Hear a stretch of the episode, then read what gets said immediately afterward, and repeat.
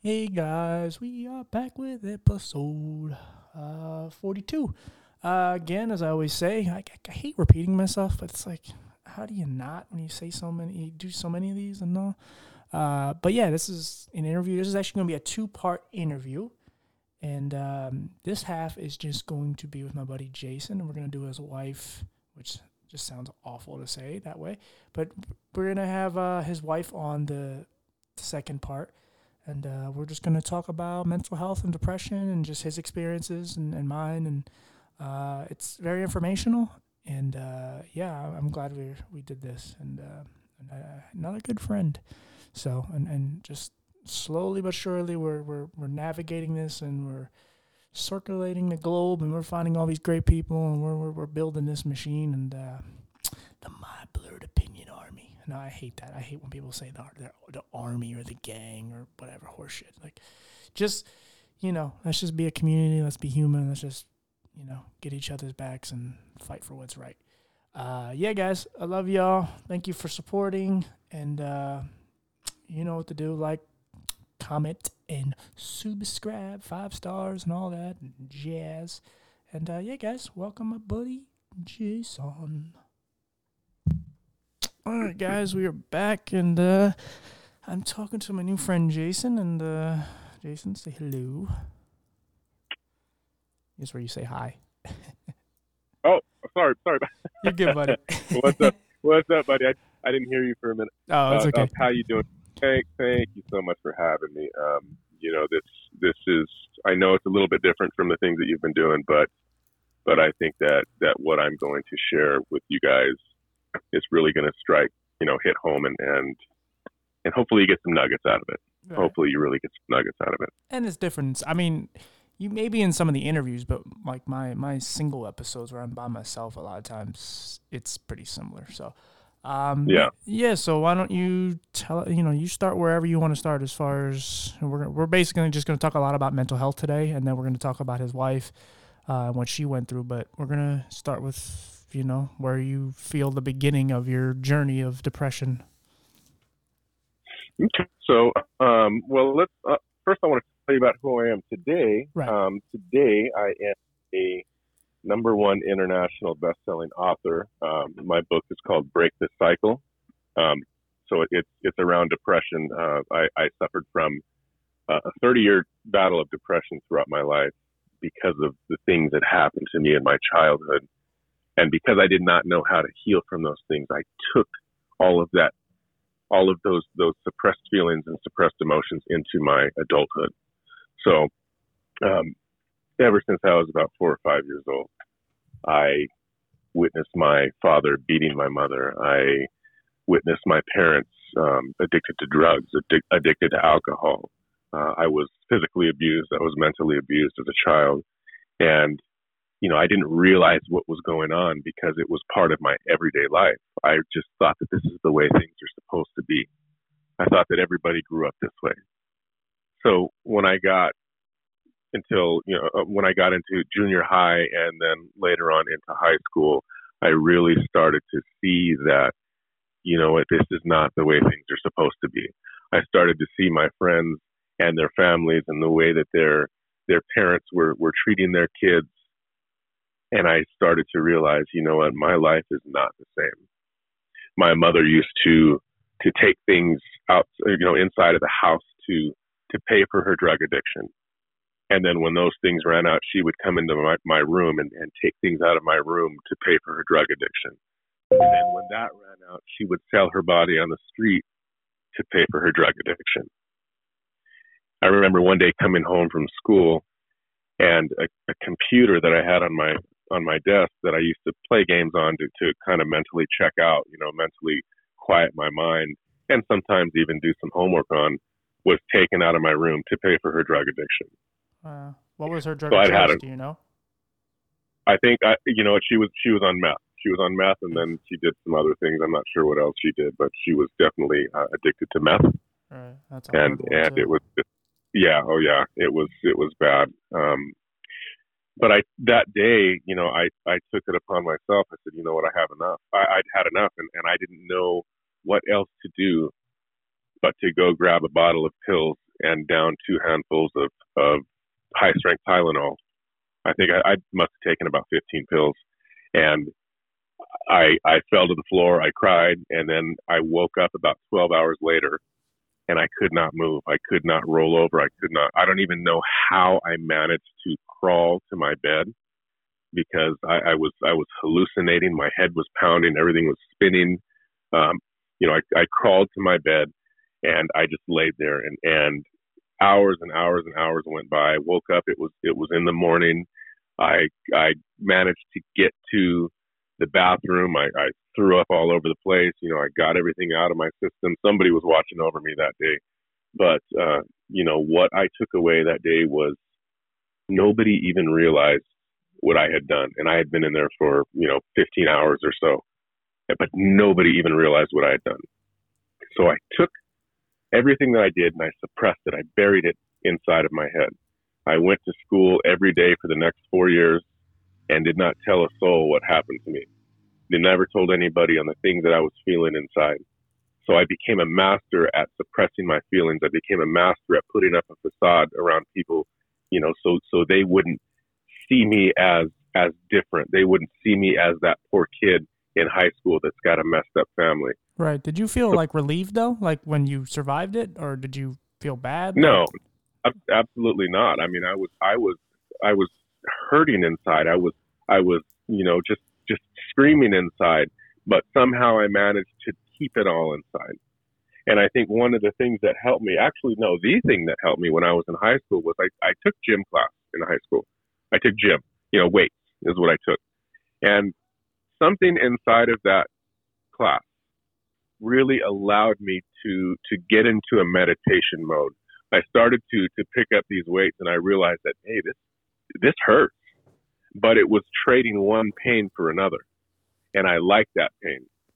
I liked that pain because it was it was like it, it, it took my mind off of the pain that was going on in my head. And then I started to realize over time that my body was changing. And when my body was changing, people were commenting. People were saying, "Wow, you know, you're you're looking you're looking awesome. You know, you're getting bigger. Your your your arms are looking good." So so I started to get this different different look from people that I was craving from my own family. If that makes sense, like like they were they were praising me, they were they were giving me, yeah, you know, kudos, and, so, yeah. yeah, attention, and and I was like, man, I, I need to keep doing this. So that's what ultimately got me through my childhood was was my my gym gym class. But then when I went into my adulthood, I still had I, I still had all of these these suppressed emotions and suppressed pain and even a hatred towards women. Uh, and I got married. I got married when I was 20 years old. Now, is this because and, of your mother? Uh, yeah, absolutely, absolutely. Right. Okay. Because how, of how come you didn't hate your father if he was the one abusing your mom? You, you know, I think I, I've asked myself that question so many times. Why don't I have as much hatred towards my father as I do my mother? And and the only thing that I can think of is is that the bond that a mother has with her children there's there's just there's that that bond that that's so much stronger at least for me in my case. I think i was craving it more towards her than i was him. No i got you. I had the same thing with my mom so i get it. Absolutely. And also too you know during these times i i've had physical altercations with my father. And i did i did get the better of him one time and i think that maybe that was a little bit more. Um, uh, I'm not sure the word I'm looking for. It was a little more, not healing, but but. Yeah, I got like, you. I, you know what I mean? Like like like you know, what he had it coming. I stood my ground. I I I I you know basically just just let's just say I stood my ground. That that I can't I can't think of the right word right now. Right, but that's but, uh, in a way that could be therapeutic for a guy. Like I mean, yeah, absolutely, yeah. It, and, it's sad as it says, but yeah, that or it's yeah, sad to say, but it and yeah, I, I get what you mean. Yeah, and and I took these these feelings, TJ, uh, into my adulthood, into my marriage. You know, really angry at women, really hating women, and and I got married because I didn't know any better. I didn't have the value of being a good father. I didn't have the value of being a good husband. I didn't I didn't know how to be in a relationship and how to treat my woman. And then we had kids, you know, so so I had two sons with her, or I have two sons with her, and I did not have the value of of being a good father. I didn't know because I didn't download those files as a child. So I, I took everything that I had learned into my adulthood and and with all of these suppressed feelings and all of these suppressed emotions and not knowing how to heal from them and not knowing how to expose them, I destroyed my marriage and destroyed my relationship with my kids. And even to this day, I am still trying to repair that relationship with my two boys because of the things that I did. You know, I I I would leave when we'd get in a fight. I'd leave the house and I would go stay with other women. I, I can't tell you how many times I was caught with other women because I did not know how to value my wife. Right. Was she a good person? She, she well, she she she's a good person. Everybody's a good person inside. But because of the way that that I expressed myself brought who she was out, you know, brought brought her out. And I and I don't blame her, not not one bit, because anybody would have done that. Anybody would have would have, you know, reacted the way that they've they've reacted. She reacted. Right, right, right. I just mean was you she know, was she a good fit for you if you were in the right mindset? Uh, you know, if I was in the right mindset, I think that, um, yeah, because I, I think that if I was in the right mindset, I could I could really, you know, look into the things that that was happening and and see a different perspective. Right, right. See a different perspective. You know, a lot of times we we blame other people and and I did that for years. A lot of times we blame other people for for our situations, and in reality, it's us, and it was me. Like I've been through relationship after relationship after relationship, and every single one of them failed because of me. And the whole time I thought, why am I attracted to these crazy women? Why am I, you know, every time I get into a, rela- a relationship, why is it always the same? Right, yeah. Well, the common denominator was me. And I didn't realize that until I was 26 years old. So I'm going to backtrack a little bit. When I was 18, my mother walked herself into uh, the local police department and she said, I need help. So for the first time in my life, she started to go into the right direction. She ended up being relocated about 100 miles away into a rehab center and got clean, started living a clean and sober life. But because of her lifestyle, when she was addicted uh, addicted to the drugs, and because of what she was doing, she she contracted hepatitis C. So over the next eight years, from from when I was 18 years old until 26, she was going through liver transplants. She went through two liver transplants because her liver kept giving out. The Hep C was just attacking her liver, and then she got put on the list for for her third liver transplant when I was 26 years old. Well, over that over that period of time that she was she was living a sober life, she would constantly reach out to me over and over and over again, trying to heal the relationship with her son, trying to mend the relationship that that got so damaged because of how she treated me as a child. And I wanted nothing to do with it. I was so angry, I was so pissed off at her inside that I didn't I didn't want anything to do with it.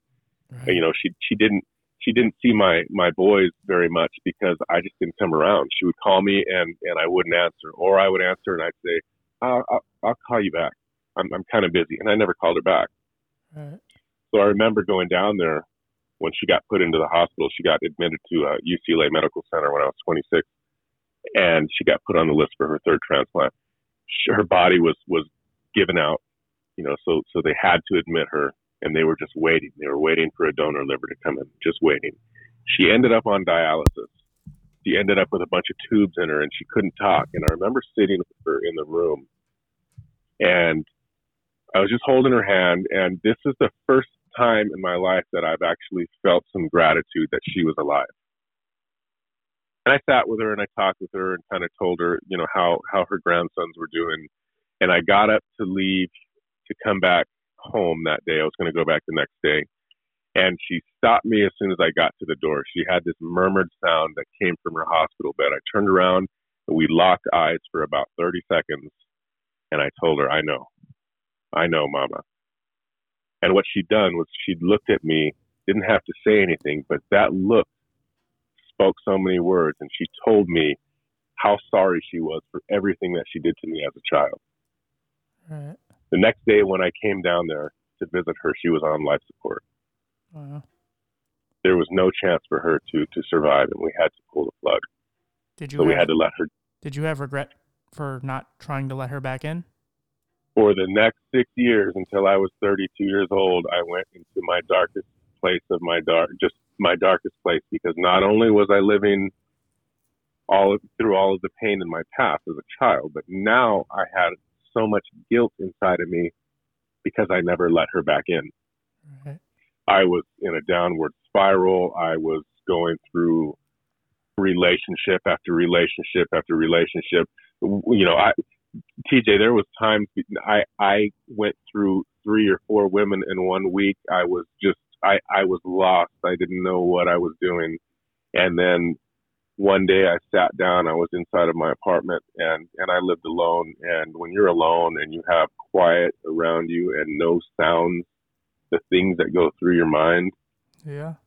It may Uh, be quiet you- on the outside, but it's not on the inside. uh, you have time to reflect on everything that has gone in, you know, gone on in your life. And I made the the best decision I could have made in my life. I made the decision to go down and see my mother where she was buried. I hadn't been there since the day that she was buried six years prior. So I drove down uh, by myself. Uh, as I walked up to her graveside, I can feel the hair standing up on the back of my neck. I can feel the tears running down my face. And when I got to her graveside, I told her everything that I felt inside. I screamed, I yelled, I cried. I told her how she made me feel. I told her all the things that I wanted to tell her as a child. Then I told her all of the things that I wanted to tell her as an adult. And then I apologized to her for not letting her into my life. When I left the cemetery that day, I left with so much power. I left with with so many more positive thoughts and feelings and emotions that I've ever had in my life because I put a voice to my emotions. I gave myself the grace of being a human being to be able to feel emotions. And that has been that was the start to my to my recovery. That was the start to to overcoming my depression because I finally realized that I was able to speak about how I was feeling. And as men, we don't do that. As men, we suppress all of our feelings and emotions inside of us. And as men, it's okay to show a little bit of vulnerability. Right. Do you think some of that was passed down from your father as far as not looking weak? Absolutely. Abs- I, I think it's passed down generation after generation with with so many people, with so many people, because the stigma of of being weak for us men, if we show any kind of emotion, is what gets it's what keeps us from talking about our emotion, our emotions, and Right. and and and if we don't talk about that, we will suppress those things, and it will affect us and everyone else around us. Right. Yeah. Yeah, and sometimes And- it's it's for the silliest of things. It's like, oh, you're so affectionate with your girl, or something. It's like, oh, you're gay, or you're weak, or you're- Right, you're, all right. these silly things that make no sense. And then you get old enough to be that person's age, and you go like, oh, okay, yeah, it's it's even dumber than I thought. Absolutely, As long you as know, you don't and- pass it on. Yeah, and and it could be from anything too. I mean, my my past is my past, but somebody may may have suffered some sort of traumatic event, and then they feel, you know, they they can fall into a depression. They can fall into into having all these feelings and emotions and suppress them, and then ultimately it's it's the same thing. You know, it doesn't matter what your past is. Depression is depression. It doesn't care who you are. It doesn't care, you know, what what your your situation was you know it's just it, it affects people the same way and if we suppress our thoughts and feelings it is so damaging and it, it could destroy everything everything that that we have Right. Absolutely. yeah Yeah, what it does to you, like as we were just talking off mic, this, you know, what it does to you mentally and, and, and what it does to your body. It, it, it takes a toll on you. And if you don't address it soon enough, it will eventually kill you. Just the stress Absolutely. alone and the anxiety. Anxiety is the worst. I mean, that's, I think, you know, when I told you some of the dark things I was going through and, and thinking that I've mentioned on here before, um, when I started thinking some of these dark thoughts, it was the first thought of okay i need to change this but then once i i think my final breakdown was like i used to if i slept with a girl um, i would panic about getting bed bugs stds and pregnancy and i could wear 13 condoms it didn't matter I was freaking, Mhm. and it was so it, it it made it was made no sense. Um, but it would and it would like I would have a reprieval every so often, and then all of a sudden the rush of uh of the anxiety would kick back in, and I think my final straw was I was getting new furniture in my bedroom and they were putting they took all the old furniture out and I was fine and they started putting the new furniture in and I just felt like the flo- the floor was going to cave in and I knew it was so silly but it just made me just go you know what? I all right it's time to take some medication until whenever but let- let's just address this now because it, it's, this is going to kill me because I'd wake up every morning and my heart was beating out of my chest and some of that was some of the medication they were feeding me too because they were giving me like uh, Klonopin.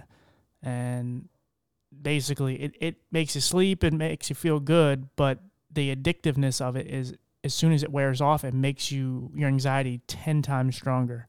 And then it makes Right. you want to take another one. So I, I was taking those until my antidepressants kicked in because those take usually six to eight weeks. And um, Mm. yeah, and so that that's kind. And again, like I said, and at one point I went to the hospital for a panic attack where my fingers and toes locked up.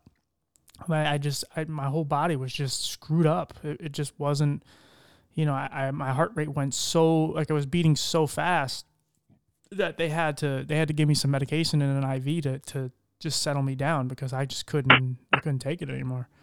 Yeah, you, you know, I, I I really think that that that what you're doing and, and and opening up this safe place for everybody, so people can talk about the things that are that are that are you know that they're hesitating with or things that are disrupting their lives, because ultimately talking about them and feeling the safe zone is so rewarding. You know, because I, what scares me about you know going to see a, a doctor or or going into the hospital is the fact that the first thing that they want to do is put you on medication. Right. and then like you said like you said you know you can get addicted to that stuff. And then and then it's even you know a, a, a whole lot more problems that you have to deal with. You know do what happens if you get addicted to the pills that you're on?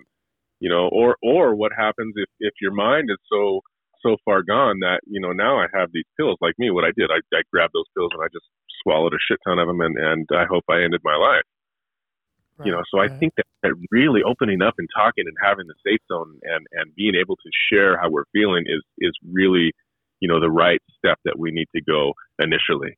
Right. and if that doesn't work and then then maybe you know okay let's let's get some sort of medication. But getting mm-hmm. people to open up and talk about their feelings and emotions i think is is really the first the Right. first thing that we should be looking at Yeah, and you address if you address it all, you you you tackle you know the whole elephant in the room. You you throw it all out on one table. And I always tell girls when they date me now or get to know me now, I'm like, look, if you like me now, you're gonna love me down the road. I just get better. But if you don't like me, you're gonna hate me. mm, Um, Right. And it's like if you get everything out and you just say, look, this is me in a nutshell. This is you know a smorgasbord. I lay everything out right here for you. This is me. Um, this is all the shit I've been through. If this is too much for you, then you might want to run. But. I'm super honest with myself, and I and I'm being honest with everyone else, and I'm not afraid to say everything I've been through because, you know, it's real. It's my real life. Uh, there's nothing fake about it, and it helps people. Um, because there's a lot of people who still, even if they hear this, can't. Um, uh, they don't feel they can share it, but it helps them internally to maybe their internal monologue with themselves. Like, okay, see, I'm not the only one out here because we all do feel alone um, when we're going Yeah. through these problems, whether it's you know the disabled stuff or the, the mental health stuff or, or whatever. Uh, we all feel like we're alone, and then when you hear someone else, even if it's a little bit, and even if their whole story is totally different, but they hear one smidge of it, where it's like, oh, okay, it's like me. That literally can Yeah. get them through a month. Absolutely, and and you know, it's a feeling of loneliness. I think attacks us all. It really does. We we you know when we're suffering in those moments, we truly feel lonely. Right. But what we find out is when we learn how to speak about the things that we're feeling, we we realize that we are not alone. Yeah, and you could be. By the way, that- you could be. I'm sorry, but I didn't mean to cut you off. Um, no, no, no. Go. you can you could be lonely and be with somebody and still be lonely, like mentally. Yeah. Like lon- Yeah, the, the idea of loneliness isn't just oh, you know, well you don't have anyone around that cares about you. No, I have I've had people in my life that care. Like I've always had my mom and my grandma. Uh, even if I didn't have really any friends at the time or so on. But I always had them. So technically, I didn't have complete loneliness. But in my head, you know, I didn't have a girl, I didn't have any friends, I didn't have a, that all added up to yeah, all I have is a cat, my mom, my grandma, and, and I'm I'm lonely. Like no one cares about me. Um, Yeah. And you could be with a girl or a guy, like you could be with whoever and still feel lonely because if you don't feel like anyone understands you and no one cares about you, um, even if you're married to them, you can still internally feel lonely. Absolutely, and and and showing up and sharing your your your true authentic self and being transparent, so other people open up and share their transparency and their truth. That's what we need because then we realize, you know what, we are not alone. When you open up and you can share those things about yourself, other people will be, you know, will will want to do the same, and then you find out, you know what, you do understand me Right. and all it takes is for us to open up and and and feel safe to to be able to to share our our truth Right. and i think that that it takes you know it takes leaders it takes it takes people that have an internal power like like what you're doing and what i'm doing we need to do that for the other people that that are not quite there yet Right. And we don't have I- to just continue to take the lid off of our stories because we're confident Right. now in our skin. But the idea of mental health is just not something addressed unless some kid shoots up a school or, you know, so that they can use the gun issue or use something else, medication or whatever. They don't ever want to talk about it when, when other things happen because those same kids, and, and I, I've said this and, I, and I'm, I'm assuming, I mean, I'm sure you can relate in some ways. Like, you know, like a girl said to me in school one time, she was like, you know, uh, I don't remember word for word, but she basically said, you know, I don't fuck with TJ because he, he might be that crazy white kid. You know, she was black for the conversation, but she, he, you know, I wouldn't fuck with him because he might be that crazy white kid that'll shoot up the school. Now she was kidding, but she was kind of right, even though it was wrong to say. You shouldn't say that to another kid in, in high school, but she was right, Right. because I did have anger. I did have sadness. I did feel lonely. I didn't feel like anyone gave a shit. And I, I dealt with abuse in school. I had teachers let me sit in, you know, I'd piss myself or shit on myself and they would let me sit in it. And I was molested in school. I had a lot of bad things happen to me. And, you know, and then I was bullied a lot and so on uh, for my eye condition. And, you know, I had all that pent up anger. I had kids throwing chairs and things at me. And, you know, I could have been that kid that shot up the school. Um, and I could have been anything. I could have been any any horrible person out here doing terrible things because it starts from something, you know. And a lot of times, of course, especially in your case, it starts from the childhood and your, and your parents and, and whoever's around you. Um, and so, yeah, like if we don't address the entire situation and not just bring it up because it, it fits a certain narrative or, or some political thing or, or whatever, uh, racial lines or whatever thing they want to throw in there just randomly, um, like it starts so much sooner. And if you don't get to it, that's how these school shooters happen. That's how, like, the only reason school shootings are down right now is because no kids are in school. Yeah, absolutely The anger hasn't gone away. If you see the rioting and the looting and, and, and just the Capitol shit and all these things, that's all mental health. That's all. Yep. It, we all have it. It's just some of us either can control it or some of us have very you know small dosages dosages of it. But we all and this is have and it. this and this is really the importance of getting out and speaking your truth and talking about it because you know it, it's the suppressed thoughts it's the it's the suppressed feelings you know like you said you were you were suppressing that anger because of the things that were going on with you when you were a child you know if we can't if we can't open up and talk about it it just builds up and builds up and builds up and one day it is gonna it, you know you are gonna explode Right. one day you are going to, you know, it, the, the the lid's going to come off of the can and all that shit's going to come out. Yeah. So so really, you know, really getting out there and talking about it and, and finding your safe place, you know, is is really going to be the, the right step on on what we have to do. And and there's not a lot of that out in the world, you know, it's because people don't feel safe. People don't feel like they're in their safe place to be able to talk about things like that. And and I think that God, there needs to be more more ways for for people to feel safe and and so they can share their their vulnerability and share their truth and and things like this what you're doing is is perfect and and we need more of it we really do we we need more of it Yeah, I appreciate it. Um, yeah, and I think another thing that what people don't understand is like you know guns, alcohol, drugs. All these things are so easy to get for yeah regardless of your age.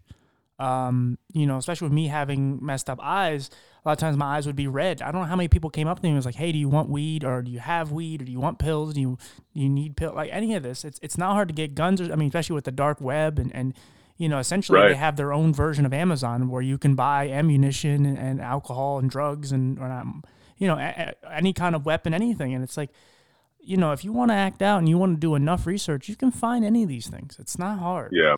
Um, so and that and that's and it, I'm not saying that just so people go do it. It it's just it, it, that's how easy it is Yeah. to get. You know, a lot of these kids who shoot up these schools, some of them they they may have gun permits and so on and so on, but a lot of these people get guns passed down from their generations and their family, or they just go to a store and buy one, and then. You know, and, and because it's all state by state. And again, I'm not a gun person. I'm not a person that's advocating for get rid of guns or keeping guns. I don't care either way. I, you know, again, it's really a people person, uh, a people problem than it is the guns right. right. um, even though I don't own any. But uh, you know, it's it's a people problem. But it's a people problem in everything we do. You know, the, the, the, the reason why the earth is burning down and, and looting and all everything that you know, any animals that get wiped out or anything in this world, it's all us.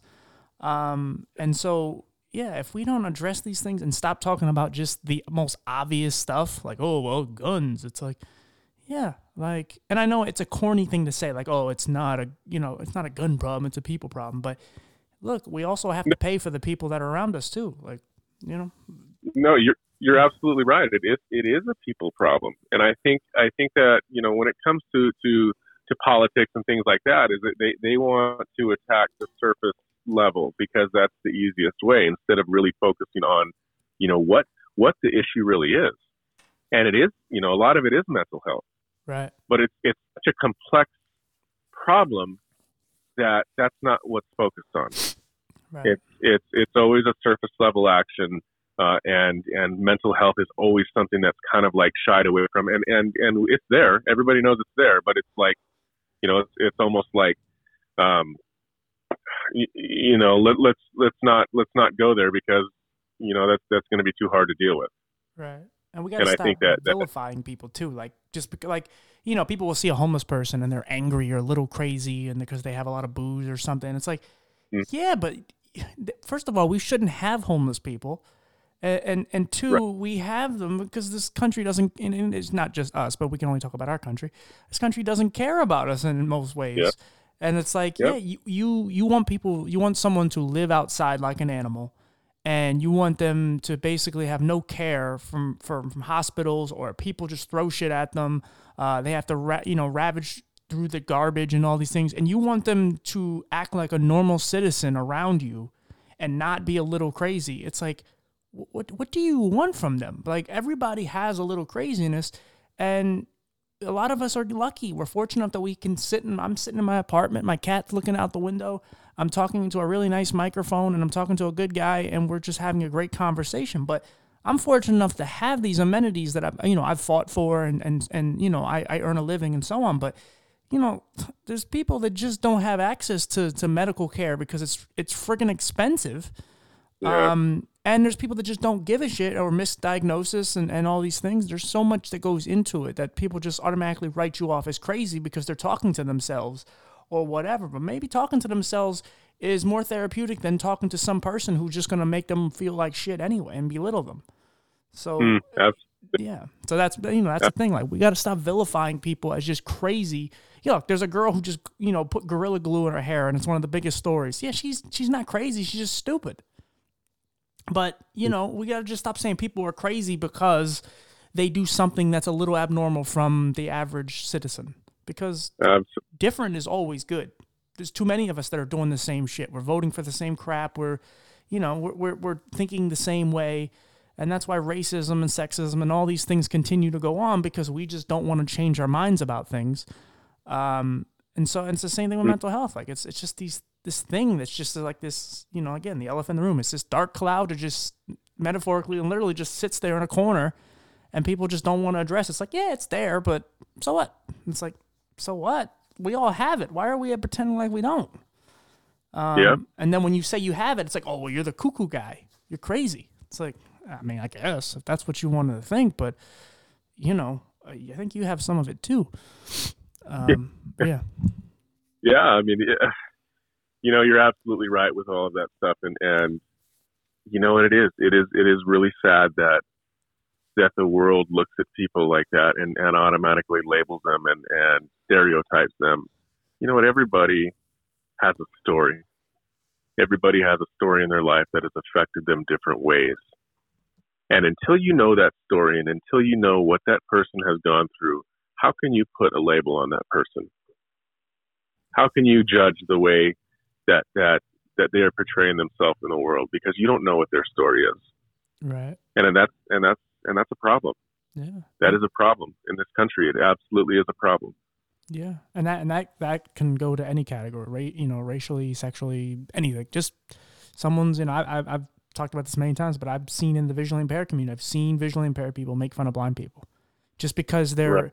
their their eye acuity is a, a smidge bigger than uh, a smidge better than theirs. Oh, I'm a little higher, just so they so they're not, you know, because the disabled are, you know, homeless and, and, and certain groups, uh, even mental health, like we're all at the bottom of the barrel. No one gives a shit. But when, when yeah. so it's like, oh, how can I find a way to just kind of get up, move up one step above that person? Oh, I have my eyes are a little better than yours, or I hear a little better, or one leg mm-hmm. works, or or whatever. I got crutches and you're in a wheelchair. Like, it, it that's how bad it gets to the point where we end up turning on ourselves on each other, and it's like, man, like how are we ever supposed to make any real change if all we do is just, you know, watch the news and, and then just destroy each other? Yeah, comparison comparison really is is comparison is an issue when it comes to you know self development and self and self growth. All we really need to do is pay attention to ourselves. Look at ourselves and what can we do better for ourselves. Focus on the gratitude that we have in our lives. You know, there's a lot of things. Our our brains are wired to really focus on on our lack, eh, to really focus on the things that we don't have. Um, you know, really focus on on the things that that that cause us pain but when we flip the script and start focusing on our gratitude, focusing on the things that, that make us feel good emotions, that's when we start to grow. You know, and when something shows up in your life that, that automatically, you know, causes you to feel a negative emotion, that negative, that negative emotion is your, is your trigger to say, Hey, I need to change this thought because you know what? Our brains don't know the difference between what we see and what we think about. So if we have a negative emotion, flip the script and look at it from a different perspective and to try and change the emotion. Right. You know, I got a flat tire on my way to work. Shit, that's going to cost me $250. But you know what? Flip the script. Maybe I got a flat tire because up the road there was a big accident that I did not get in because I got this flat tire. Right. So flip that script. You can change the emotion. It works with every single situation in your life. It takes work. It takes a lot of, you know, it, it takes a lot of effort on your part. But if you can flip the script and look at every situation in your in your life that's making you feel that hesitation or disruption within your energy, then we can start moving past things. Then we can start growing from things. We need to stop looking at other people and, and trying to better ourselves from you know from that next person. Just we can only do it for ourselves. The only person that we can change is ourselves. Right. And, I, and there's, there's there's something to the effect that honestly, the older we get, and the more mature and information do we get. Sometimes we go farther away from what we should be. Because sometimes when you're when you're a kid, you're so simple, you're so honest. Like yeah. some of the some of the most basic qualities that we all should have in life, we have as a kid, and then we lose it when we get older. Uh, not all of us, but I mean, yeah, like we just absolutely, yeah, and it, it's so silly. When, we were kids, yeah. when we were kids, TJ, we were cl- the, as closest to our spirit than we ever have been. Yeah. And somewhere in life, we lost that. Yeah. But we need to find that back. We need to find that again. We need to find our spirit and and and live within our spirit. But it happens. It happens to, to to almost everybody in this world. Somewhere, something has happened in your life that you lose your spirit. Yeah, absolutely. And we and to find that again. Yeah, and again, there's plenty of badass asshole kids out there, but where do you think that comes from? Like it doesn't just come from where, you know, their their little brains. It comes from their families, it comes from whatever's being put in front of them. Uh, you know, television or, or whatever. Um, and it's just yeah, like kids are just so simple. They don't know anything, but they know enough. They pick up on little things. Um, and then just as time they just lose all these great qualities like you know everyone you know every time something happens it's always like oh we got to protect the kids but mm. their idea of protecting kids now is lying to them Don't don't give Yeah. them the truth. Just feed them a bunch of shit that doesn't really matter. Who cares? Like as long as you vote this way or you know you think this certain way, as long as that is, o- as long as you go along with my thing, we're good. So just lie. Yeah, you're, you- you're right. You're right. I mean, we do. When when we're kids, we pick up. By the time we're seven years old, we picked up this blueprint within our mind that is going to drive how we think later on in life. Uh, we call it we call it the thermostat. This is something that we really focus on within our coaching uh, with our clients. Is is from the time you're born until you're seven years old, you have developed so many files, so to speak, from your parents, from your family life, whoever you've grown up with. You're developing these you're developing you know their habits. So then once you get up into your adulthood once you're 35 about 35 years old you're operating operating at 95% from your subconscious mind from the things that you developed as a child. So you, the way that you react the way that you you you present yourself in, in a in a bad situation and all of this stuff is, is from when you were a child that you know from those files that you've downloaded as a child so the only way to change that is to start bombarding your system with new thoughts and new emotions. Right. So if you're constantly in a negative state as an adult, it's probably because as a child, those are the things that you were downloading. So the only way to change that negative state is to flip the script, look at it from a different perspective until you can change the emotion and and do that over and over and over again, repetition after repetition after repetition. Just like in the gym when you're working out your muscles, when you're working out your arms or your chest, it doesn't grow until you do repetition after repetition after repetition. And it's the same with your mind. You have to train your mind just like you train your physical body in order to get it to change. So if you're constantly in a negative state, you need to flip the script, flip the perspective on what is causing you that disruption and and get the better emotion, get the good emotion and train your mind. Do that over and over and over again with every single situation in your life. And over time, you'll start to notice that shit, a lot of positive things are happening in my life. A lot of positive things keep keep coming to me. I'm having a good day after good day after good day because our mind is just a record of the past. Every day we have approximately 60 60,000 thoughts that run through our mind. And most of those thoughts are from the day before. Yeah. So so if we start to change our thoughts of today, we're going to have better tomorrows and so on. Right. Um. Whatever happened to your dad? So I still don't have a great relationship with my father. My father, I didn't realize this until I was grown. Um, you know, because I've done a lot of research, I've gone through a lot of, of, of coaching myself. Uh, I have great mentors, and I realize the way that the mind works. I realize that just like we were talking earlier about how you how you pick up things from when you're, when you were a child, how you download files from when you were a child. Right. I realized later on in life that something happened to my father as well. And that's something to think about. The, the people that do you wrong in your life, it's really not their fault because they downloaded the same files from their parents or whoever they grew up with. Yeah. So something happened to my father uh, in his life, and he, the only difference is that he hasn't been able to come out and talk about it. He hasn't been able to come out and heal from it. He hasn't been able to grow. So he's still living his life full of anger, still blaming so many people around him. Still, you know, he, he's not a happy person. Yeah. So we don't have a great relationship. You know, when I came out and I started telling my story, when I wrote my book, when I when I you know did my online courses, a lot of it is around the things that you develop as a child. So he took it as as an attack instead of out of out of you know as something good to help other people. Right. So he's taken the things that I've done as an attack and kind of like, you know, almost almost written me off, you know, wrote me off, so to speak. Like, no, you're just you're trying to make me look bad and this and that. And I said, Dad, it's it's not about that. You know, it's it's about helping people and about breaking this fucking cycle. Excuse my language No, Breaking the ahead.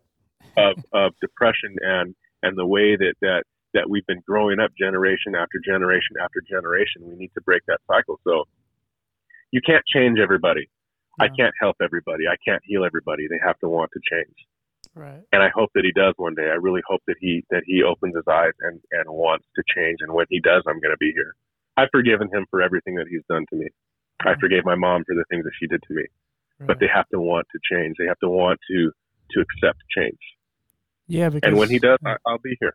Yeah, no, that's awesome. Yeah, it, it you because you look at it from both angles. Like you want to hate him and you want to just go like fuck this guy because he did all these terrible things. But then when you get to the age that you're at and all that you've been through already, then you start reflecting and you go like, oh, whatever he put me through, imagine what he went through. And Right. and Absolutely. it, it, Absolutely. it doesn't for you know it doesn't completely just you know cross off what he did because oops hold on one second I pulled the headphones out one second there we go um but yeah it doesn't cross off what he did but you know it's still you, you have to reflect and you just go man like I really like I, he probably went through worse in some ways you never know I mean Yeah. who knows um Yeah.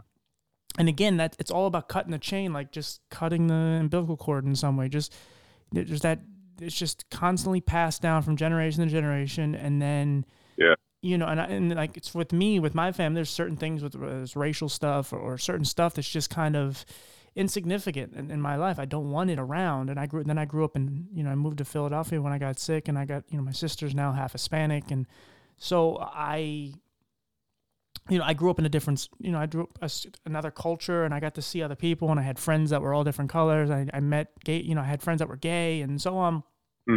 and I just had a different idea, and I'm like, oh, I'm breaking the, I'm breaking the cycle right now, um, Yeah. and, and I'm not as closed minded, and I'm open to everything, and um, and that's how you do. it. You just have to, and you have to have experience. You just have to just, and you have to try, and you have to. You can't just sit around and wait for shit to change, and you know, if you just engulf yourself into all this dark crap and you stay around those people that are bringing you down with them you know and you get complacent and you just stay there you're never going to change uh, Absolutely. you have to you have to but you have to address what they've done to you and not just address it like oh look what you did to me but also like wow like i, I went here like i regardless if they are the problem like if if you know if someone molests you and then you turn around and molest someone else yeah you can say well that i started this crap because of you but eventually you have to take onus for it and, Right. and so and i mean that's a harsh rea- you know it's a harsh analogy but it's the same thing. Like if you do something similar to what your father does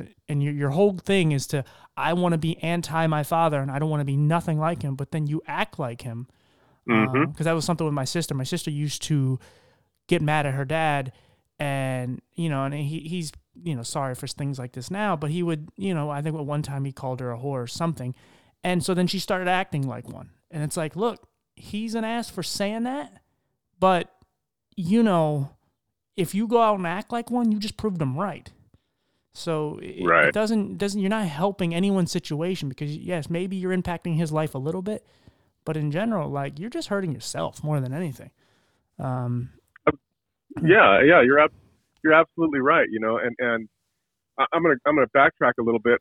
You know, when we were talking about um, uh, God, what, I'm I'm having a, a, a brain a brain fart. I guess. is what I, you- I hear you every day, every day with me. Yeah. uh, but you know, when when we were talking about about my father and and you know how we download those files and how we pick up things as a child, that really helps with the forgiveness because you know what, you can go through life and and people can do you harm and and you need you you need to address that. You need to address the things that that how it's making you feel. But how do you forgive that person? You know, sometimes you can't, depending on the situation. Every situation is different. But when you look at it from the perspective of, you know what, I know how things happen generation after generation, how we we download these files, how we we we set our thermostat setting, so to speak, because of the things that we went through as a child. And once you realize that the person that harmed you was subject to that too. Every person in life is subject to that. Right. So it's easier to to look at it from that perspective and say, you know what, it really wasn't their fault. It really wasn't their fault because they downloaded the same files that I downloaded. Right. Do you But think, do you think there's The anything? beauty of it is. I'm sorry. Go go. ahead. but the beauty of it is, is that now I am aware of it. I can make the change. I can flip the script. I can I can look at it from a different perspective, and I can stop it from from continuing on to the next generation. Right. and that's that's that's huge when you're able to to to create awareness around what's going on and and stop it. That's what we need to do. A lot of people create the aware, the awareness. A lot of people know what's bothering them, but they don't know how to stop it. Yeah. They don't know how to accept what happened to them. They don't know how to how to accept and then how to forgive and how to stop it. Because the acceptance part is the hardest part. It's the hardest thing to accept what has happened to us. Yeah. Acceptance. And that's is, where that's what takes the most work. Yeah, acceptance is definitely a huge thing. It's like once you get to a certain point and then you you know all your problems, it's all right there in front of you. And sometimes you just or not accept, I'm sorry, forgiveness. Like once you get to that point, it sometimes it's Mhm. hard to forgive and you walk around like a zombie and you just and and, and, and something like with your mom, like you, you said, it, it happened to you and then all of a sudden you had resentment for women. Um, Absolutely. It, carries over in everything else. So the longer you don't accept and the longer you don't forgive, uh, it makes it Yeah. worse for the rest of your life until you actually forgive that person and just say, okay, enough of this. You know, Yeah. this and this And happened. and, and I think and I think what happens to with forgiveness is is we, we tend to think that it's for the person that did you harm and it really isn't. right, right, the forgiveness is for you. The forgiveness is is is for you because you ag- acknowledge the fact that you have feelings and emotions and you have given them a voice. That is what you need to hear. You need to hear yourself forgiving somebody for it's it's absolutely for you. It's not for the person. I didn't forgive my mom until after she was buried. I didn't forgive my mom until she was laying in the ground for six years. right, She didn't hear what I said. right. She didn't hear what I said. I heard what I said. Yeah. You know, and, and it's it's absolute absolutely for us. It's it's for us to be able to move forward in our lives, and I think it's it's it's such a big step. And some people aren't ready. You know, some people aren't ready to forgive because of, of the things that that have, have happened to them, and I get it. I understand that. I'm I'm not saying that you know you need to forgive this person. No, when you're ready, then you you know you, you'll know when you're ready. Right. You'll know when you're ready to forgive. Do you think there's anything good uh, that you learned from your father and mother? You know what? I used to think of my story from a victim's mentality. I used to think, why?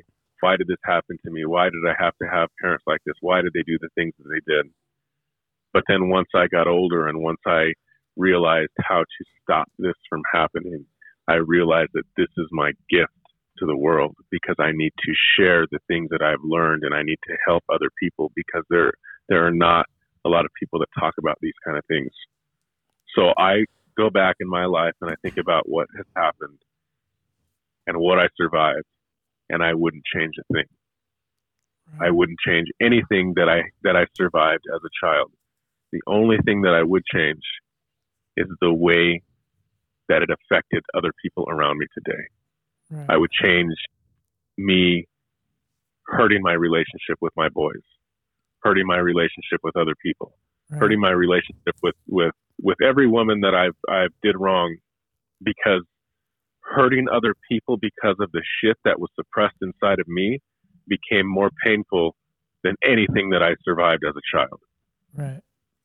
Um, So that's what I learned and that's and that's what I take away from from my story. Right. Um, and if there's any more you want to add, just go ahead. Um, but I, then we should probably transition to what you're when you're married now. Um, I, don't, I don't want you to talk too much about it because I, you, you, you know, I'd, I honestly, I'd, I'd rather do your wife just the next episode, Perfect. Perfect. so she could tell the majority of it. Okay. But I would like to know how that transitioned, and obviously, you know, guys, how you met, and how did you carry over these newfound feelings, and how you learned to love and treat a woman the way she should be treated. Um, so yeah, how did your mental health and every and all the abuse and everything you've gone through, how did that carry over into your current relationship? so this is this is kind of this is kind of cool here. Um, Brisa was actually a part of my circle of friends in high school. Uh, We met when we were we met when we were 15 years old, and this is when I was going through my attempted suicide. Same same year, same everything. She had no idea what was going on in my life. None. Nobody did. So Was she one of the people we that gave you a compliment? Um, I no, I don't think so. I, I, don't, I, don't, I don't think so. But but she was actually one of one of the girls that I was like, damn, you know, she's she's on another level. She's amazing, you know. And she was always one of those girls that I saw on a pedestal. You know, always one of those that I saw like, man, you know, I wish I could I could have her as a girlfriend. You know, when you're 15, you don't you just you you think a little bit differently. Right. Yeah. Yeah. But I never. She's I always pretty. thought that she was out of out of my league. You know, and and and she was, she was. So, I always had this this this perception of her. I always thought, you know, man, you know, I, I need to I need to to have a girl like that one day in my life and then you know we we lived our lives. You know i got married she went off and and she you know became a successful uh hairstylist in the beauty industry in in new york. She was working on celebrities and stuff and and i i followed her journey throughout the years. And then uh you know she had a traumatic event that happened to her in 2014 she had a stroke.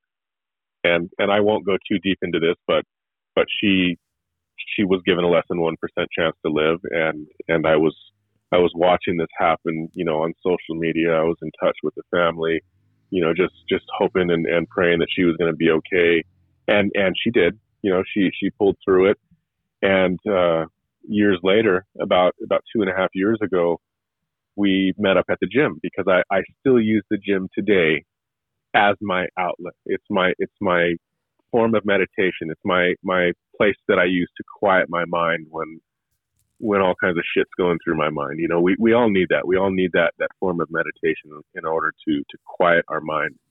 So we were at the gym and I ran into her and I thought, I'll be damned. You know, here's this this girl that I remember so long ago that that I just looked at, you know, on that pedestal. And since that day, we have been together every single day. Awesome. And now we are. We're not married yet. We're we're uh, we're engaged. Um, you know, we, we got engaged before this whole COVID thing, so we're going to see what happens with, with COVID, and, and you know, we'll, we'll plan it soon, uh, plan a date soon. But yeah, we we have not been apart since that day. We are both uh, doing the same thing. You know, we we are both coaching people around the mindset. You know, her her ideal client or or target market, so to speak, are are people with traumatic events because she has that experience and and my people are people that are suffering, you know, depression and anxiety and mental health, which also happens to speak to a lot of people that that are, uh, you know, suffering a, a, tra- a traumatic event in their lives, you know, some sort of physical traumatic event. So, so it's it's really, you know, a, a, a really good thing what we're doing, you know, that we're doing together because it's we, we just we feed off of each other and we help each other grow. Are you guys living together? We are. Yes, we are. She's actually sitting right here. Oh, great. um, so do you? Uh, and this is just probably an obvious question, but uh, do you feel lonely now? Absolutely not. Awesome. Um, Absolutely not. Um, you know, and, and and it's not because somebody's sitting next to me. It's because right, right. I mean, because we're able to speak our truth and and be completely authentic and open with each other. Right. Yeah. Of course. Um, yeah yeah, and it's it's got to be like a very uh, relieving feeling. Um, yeah. For so long, I mean, I mean, like I said, when you're going through that cloud of shitstorm that you're battling in your head, and you know, it doesn't matter if there's thirty thousand people next to you, you could feel as lonely as it gets. Um, That's right. And, and, all it takes is one person that can actually make you feel less lonely. Um, yep. So what's your and you said because you go to the gym, uh, what is your demons and, and you know what's your mental health like these days? Obviously, it's better, but you know what, what are you what are the type of thoughts and you know what are you how are you dealing with it these days?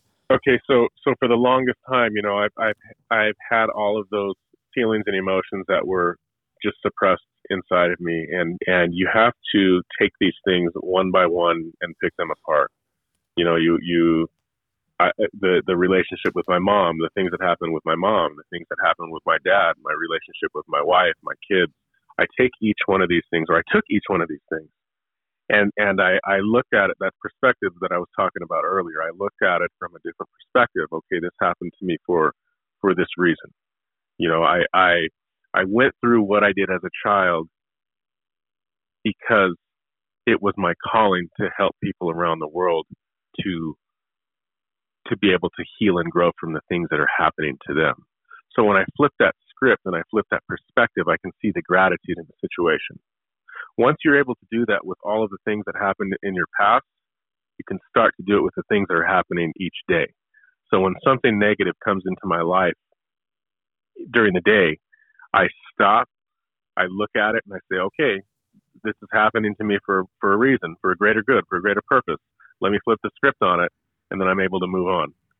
Because if you if you don't do that and you allow it in your life, it's just going to compile and compile and compile. Because what we focus on grows. What we think about, we bring about. If we're focusing on negative shit, negative shit is going to keep happening to us every single day, all day long. Yep. And then, like I said earlier, the thoughts that we have today create our energy of tomorrow. So we need to stop it today and have good thoughts, have good emotions, because then we're going to start off tomorrow on the right side of the bed. Right. Yeah, absolutely. Yeah. If you don't, I mean, yep. you have to try to find positive alternatives to all of it. If you, you have to. If you don't, you just stay in this one spot. I mean, it, it's the whole quicksand. Like every time yep. you try to get out of it, you're just going to sink deeper. So absolutely, you know. And again, it, it it's gradual. It takes time. So it's like at some point you're going to be grabbing for that stick, and maybe you take two steps forward out out of the quicksand, uh, quicksand, and maybe one step back instead of the, the reverse. And little by little, you slowly get yourself out. You know, you you from the submersion, and, and you you know you can get out of it, and you know you probably will never fully beat it. But you get to a certain point where it's just, you know, it's just background noise. And sometimes you just say, hey, so and so, you know, hey, TJ, shut the fuck up. Like your thoughts yep, are, yep. you know, and again, maybe like with you, you got exercise and music and, and your wife and, and things that just, you know, you're in a more of a happier space now. And, you know, there's still things that, you know, you're still battling regret and all these different things, but it, it's getting better and better over time. And it, it will continue to get better as long as you stay on the same path. Um, yeah, absolutely. It's it's it's inevitable. Things are going to happen every single day, and it's a lifestyle change. It, it really is a lifestyle change. You yeah. know, it's not it's not a one and done. It's not you know okay I've healed from this and everything is good. No, it's it you had it's a practice that you have to put into your daily routine every single day. Right. Otherwise, you know, otherwise it, it's it's just going to come back and, and and it's going to start all over again. You have to really, you know, make sure that you are aware you know, when something presents itself into your life, you have to stop it as soon as it comes in. It happens to me all the time. It happened when I released my book. You know, I released my book and I was doing great and and you know, I was getting all these great reviews on Amazon and then boom, I got this review that said, uh, you know what, uh, I'm not even going to read this book. Jason's a piece of shit. You know, he did this, he did that to his kids, and yada yada yada. And right away, my energy went from in, in a positive state, you know, good energy to to what the hell, you know, why would somebody do that to me? I got pissed off, I started cussing and then I stopped. I said, you know what? I said, this is happening happening to me for for a greater purpose. I said, you know what? This is why I'm this is why I'm doing what I'm doing. Um, thank you for showing up showing up in my life and thank you for saying that review. But I, I basically said everything that they said in that review inside of the book. Right. I called myself out. I owned my truth and I'm helping other people. And I said, thank you. Thank you for showing up and reminding me why I'm doing what I'm doing. And then right away, my emotion changed. I'm assuming this person knew you? Yes. I, am yeah, absolutely. Right, right. Absolutely. Otherwise, yeah. Um, so, yeah yeah, so I, I you you have to take it. You have to stop it when it happens and, and change the perspective and change the emotion. That's all it is. Right. In everything in life, everybody that's successful in life, that is what they have figured out is learning how to to control, not control, but how to how to tap into the power of their mind. Yeah. That's it. That's the secret. With people that are millionaires, with people that, that live great, you know, great lives, people that have great relationships, that's all it is. It's tapping into the power of your own thoughts. Right. That's the secret everything in life. One of the biggest challenges that we have, and I think people always think like, oh, I got to prove everybody wrong. But the biggest thing is to prove yourself wrong because there's so many times that your mind is just going, no, you're not, you can't do this because it feeds, it, it feeds off of all the other people that say you're not going to make it. But it's you that you have to, like, if you can overcome that, everyone else, even if everyone still doesn't believe in you while you're doing it. Like I had a, I had a discussion with my grandma that really pissed me off and hurt my feelings, and I love my grandma to death, but you know she still calls my podcast this hobby, and you know she doesn't want me to. You know, basically take it too far because she doesn't want me to lose my job and this and this and you know, or doesn't want me to quit my job. I'm like, I, Grandma, I'm not happy there. And I'm, as soon as this starts making some real money, I'm out because I really want to do this full time because it's something I'm happy with and I'm passionate about because I care about helping people with mental health and disabilities and so on. And I'm gonna make way more of a difference in doing that than filling vending machines. Um, and so she, the fact that she actually said that to me, like it made me like take it out on myself a little bit. And it was just like, you know, like, oh, see, like, even your grandma doesn't believe you. So why the hell are you still doing this type of shit? But then people, mm. you know, someone sends me an email saying, hey, man, like you helped get me through the day. And I don't even know this person from a hole in the wall. And it's like, how the hell can I stop doing this if it's keeping people alive? Um, and, and I, so I, it's, it's me I have to defeat. I'm not, I'm not worried about, I can get 30 shitty comments tomorrow yes, I'm not saying it wouldn't have any effect, but it's me that I have to overcome that because it's like, you know, like I know what I'm doing is good and I know I have to just stay on that path because, you know, like I said, it, beating yourself and, and beating the odds and, and just, you know, tackling every negative thought that's thrown your way. Cause sometimes it's just, it's just repetitive, just machine gun shots at you. And if you don't try to deflect them and if you don't, if you just sit there and take them, it's going to beat you to your knees. So mm. yeah, you have to continue I, to fight. I completely resonate with that, TJ, because we go through the same thing with our family. They don't understand what we're doing. You know, we, we, we both wrote our books. Me and Brisa both wrote our books. We both became number one international best-selling authors. Awesome. And send and, me the link, by the and, way. When I put out the episode, I want the link. I'll put it in there for yeah, you. Yeah, we'll do. We'll do. And and she and and and the family is like, you know, what are you guys doing? Why don't you go out and get a real job? Why don't you go do this and go do that? So so we have to stop searching for that validation from the people that are closest to us because mo- more than likely they're not going to get it. And, right. and, and we want it. We want that validation. We want that, you know, that support from, from the ones that are closest to us. And it does, it does question you when you don't get it. Like, am I doing this for the right reasons or should I be doing this? Should I go get a real job? But, but you're right. When you get that support from the outside and when you get people telling you that you're changing their life, that's the gratitude that we need to find in in those kind of situations. That's why we are doing what we are doing, and that's flipping the script. Right. You know, you can look at it from the perspective of what your family's telling you, and you can look at it from the perspective of what of what other people are telling you, and you see the difference of, of emotion there. Yeah, one positive need, comment can equal right. like ten negative ones. It's right, and and then so so where do we choose to put our energy? Right. I choose to put it on the positive side because that's the energy that I want to to to expel into the out into the world. Right. You know, if we focus on those positive emotions and that positive energy, that's that's where we're going to be. That's where we're going to live. That's where we're going to, you know, what we're going to put back out. Right. And so what, that that's a great. And what we're doing is the harder way around everything. We're not taking the easy route. Like we're not. We're doing, even what we're trying to conquer. We're trying to conquer mental health and all these like this is you know sitting around just waiting for shit to happen and you know mm. putting up selfies and things like pictures of cats and things to get people's attention. And I get frustrated because I'll have 500 people follow me on Facebook and then I put up a picture of my cat and everyone goes crazy. But then I put up a link in my podcast and I'll get you know five likes or something. And it's like you know, yeah, yeah, and it's like I love my cat. He's adorable, but you know, like I'm actually trying to make a real difference in the world, not you know not just on my Facebook page or in general. Like I care about, you know, like I, I know, you know, someone told me once, like she's like, like you know, maybe you should talk about other topics other than just disability and and homelessness and men, and race and certain like some of these major topics because you know like disability is not you know disabled people aren't sexy in a way and she wasn't and this was a person who was also disabled but she's saying the topic mm-hmm. of dis- disabled people is not sexy to the world and it's like yeah i don't give a fuck like it, i don't right. care because it needs and it's not about sexy but it, it needs to be something that's under people's tongues because if the if you don't hear our stories and if we don't fight for it you know if i don't fight for it how can i sit here and complain that no one's fighting for it and, and you know, like people just think of us as just these freaks that walk around and just collect disability and are useless in a lot of ways. And it's like no one wants to hire us, and there's so many things. And if, if we don't put our foot down and actually challenge all these rules, and we don't really, you know, fight in our communities and do certain things, like there's there's fighting, there's women that are fighting for women. It's called the Me Too movement, regardless if you agree with them. Black Lives Matter and and you know, PETA, and, and there's, there's groups for everyone. But regardless Yeah. if you agree with what they do or don't do, they're fighting for something. And we don't have anything like that for mental health and disabilities and, and homelessness and, and, and some of these major topics because, you know, they're not sexy. They're not, they, no one cares.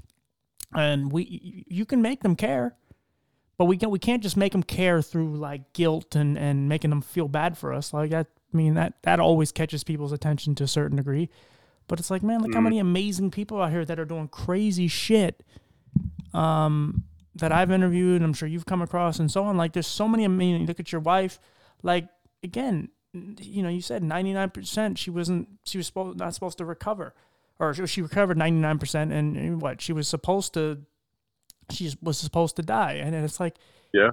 If that's you know, and that's a doctor that's supposed to know what he's talking about, and this is not a Right. shot at doctors because there's plenty of great doctors out there, but you know, you a doctor can't really tell you what you can and can't do until they know you in and out and um and what you're capable of. And again, it goes back to what our original point is: our mental ability of Abs- fighting things off.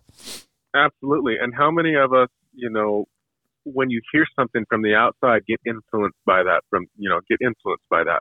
Like like the doctors told her that she was she had a less than one percent chance to survive.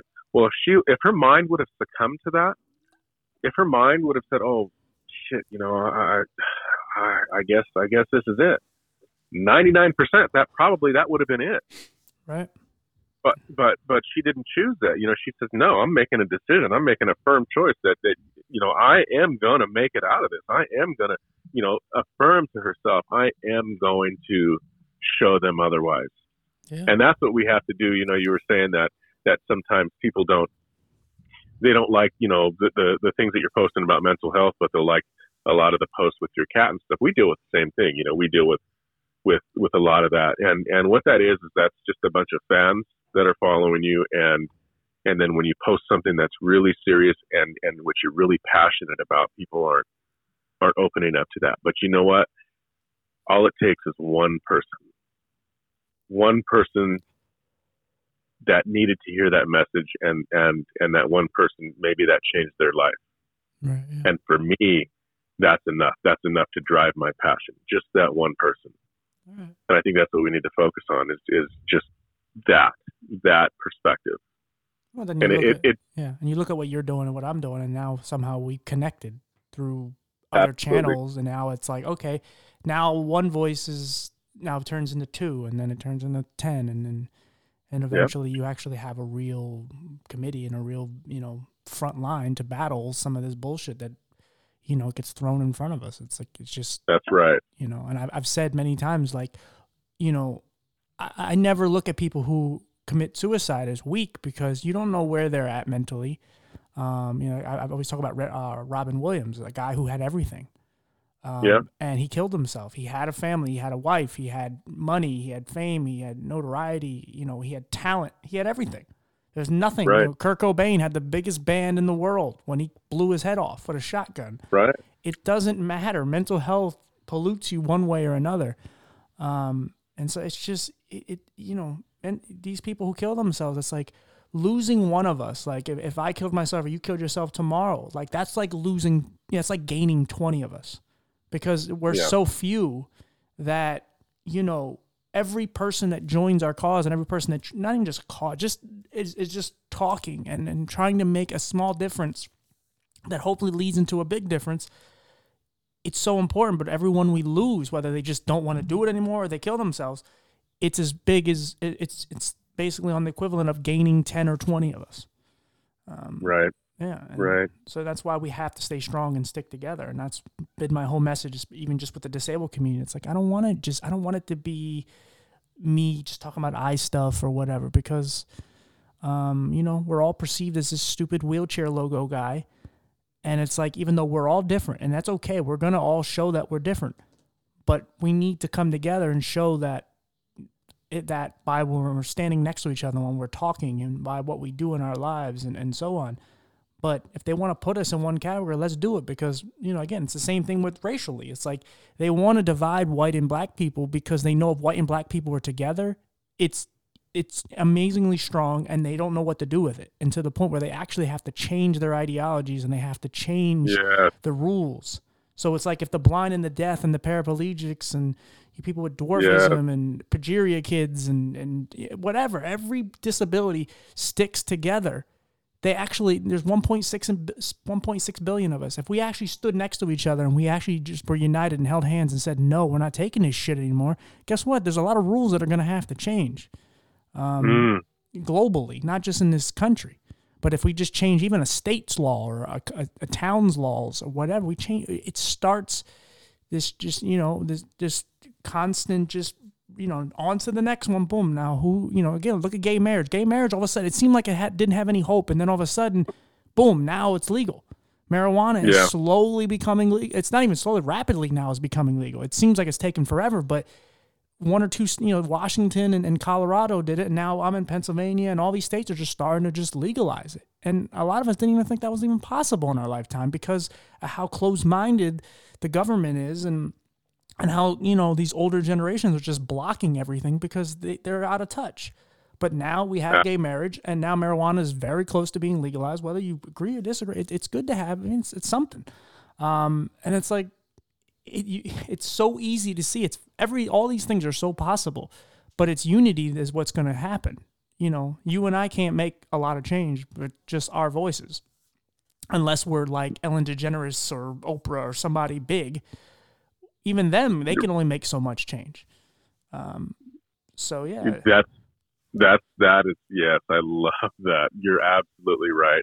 You're absolutely right. And you know what? We we do we do need to stand up, and we do need to stand up together. And and this what we're doing now is is the start of that. And we need to keep bringing more people in, and and you know just just getting together because you're right. We can't we can't do it alone. We can't do it with one voice. no, We can't do it with one story. No we have to together we have to to you know hold hands we have to get our messages out to the world we have to let people know that they're in a safe place we have to let people know that you know what there's somebody out there that understands how you feel Right. yeah that that's a, that that was that was that was amazing Yeah, and I've, I've probably, I mean, you know, I've had about at least 20 different people on this podcast. And it's like, uh, there's one girl that I, I'm coming up from the UK that I'm going to interview. And she just like immediately started getting to like the podcast. I'm like, oh, let's, you know, you want to call me? We'll just do the interview. I'm like, no, like, I just want to talk to you as a friend. Like, at the end of the day, like, I don't give a shit. Like, I look, I do care about the numbers and I do care about the views and all that shit. And that's just me. But overall, like, every person that's been on here, I've I'm still friends with. Now, some of them I was friends with, uh, you know, like three or four of them I was, you know, about five of them, but I was I was friends with well before this.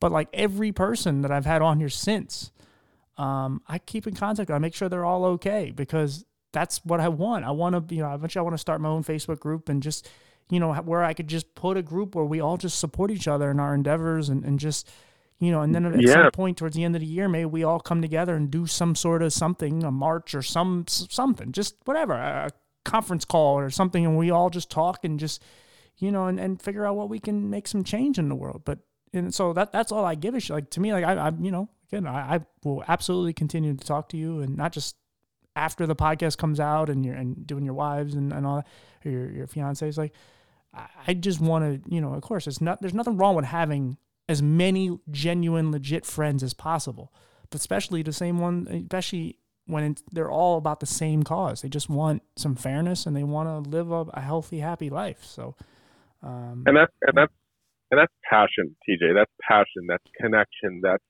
that is what we need in the world is passion connection authenticity you know that that's coming from a true servant leader's heart and that's what we need yeah, that's what we need it's not all about business it's not all about the numbers it's not all about the likes it's it's really coming from a servant leader's heart right. and that is what is going to make the difference Right. And, and when you see that, you know, that light where you're just like, man, I'm out of here. I don't want to do this anymore. I want to kill myself. And you have all Right. these horrible negative thoughts. That's just, that's just, that's the bottom.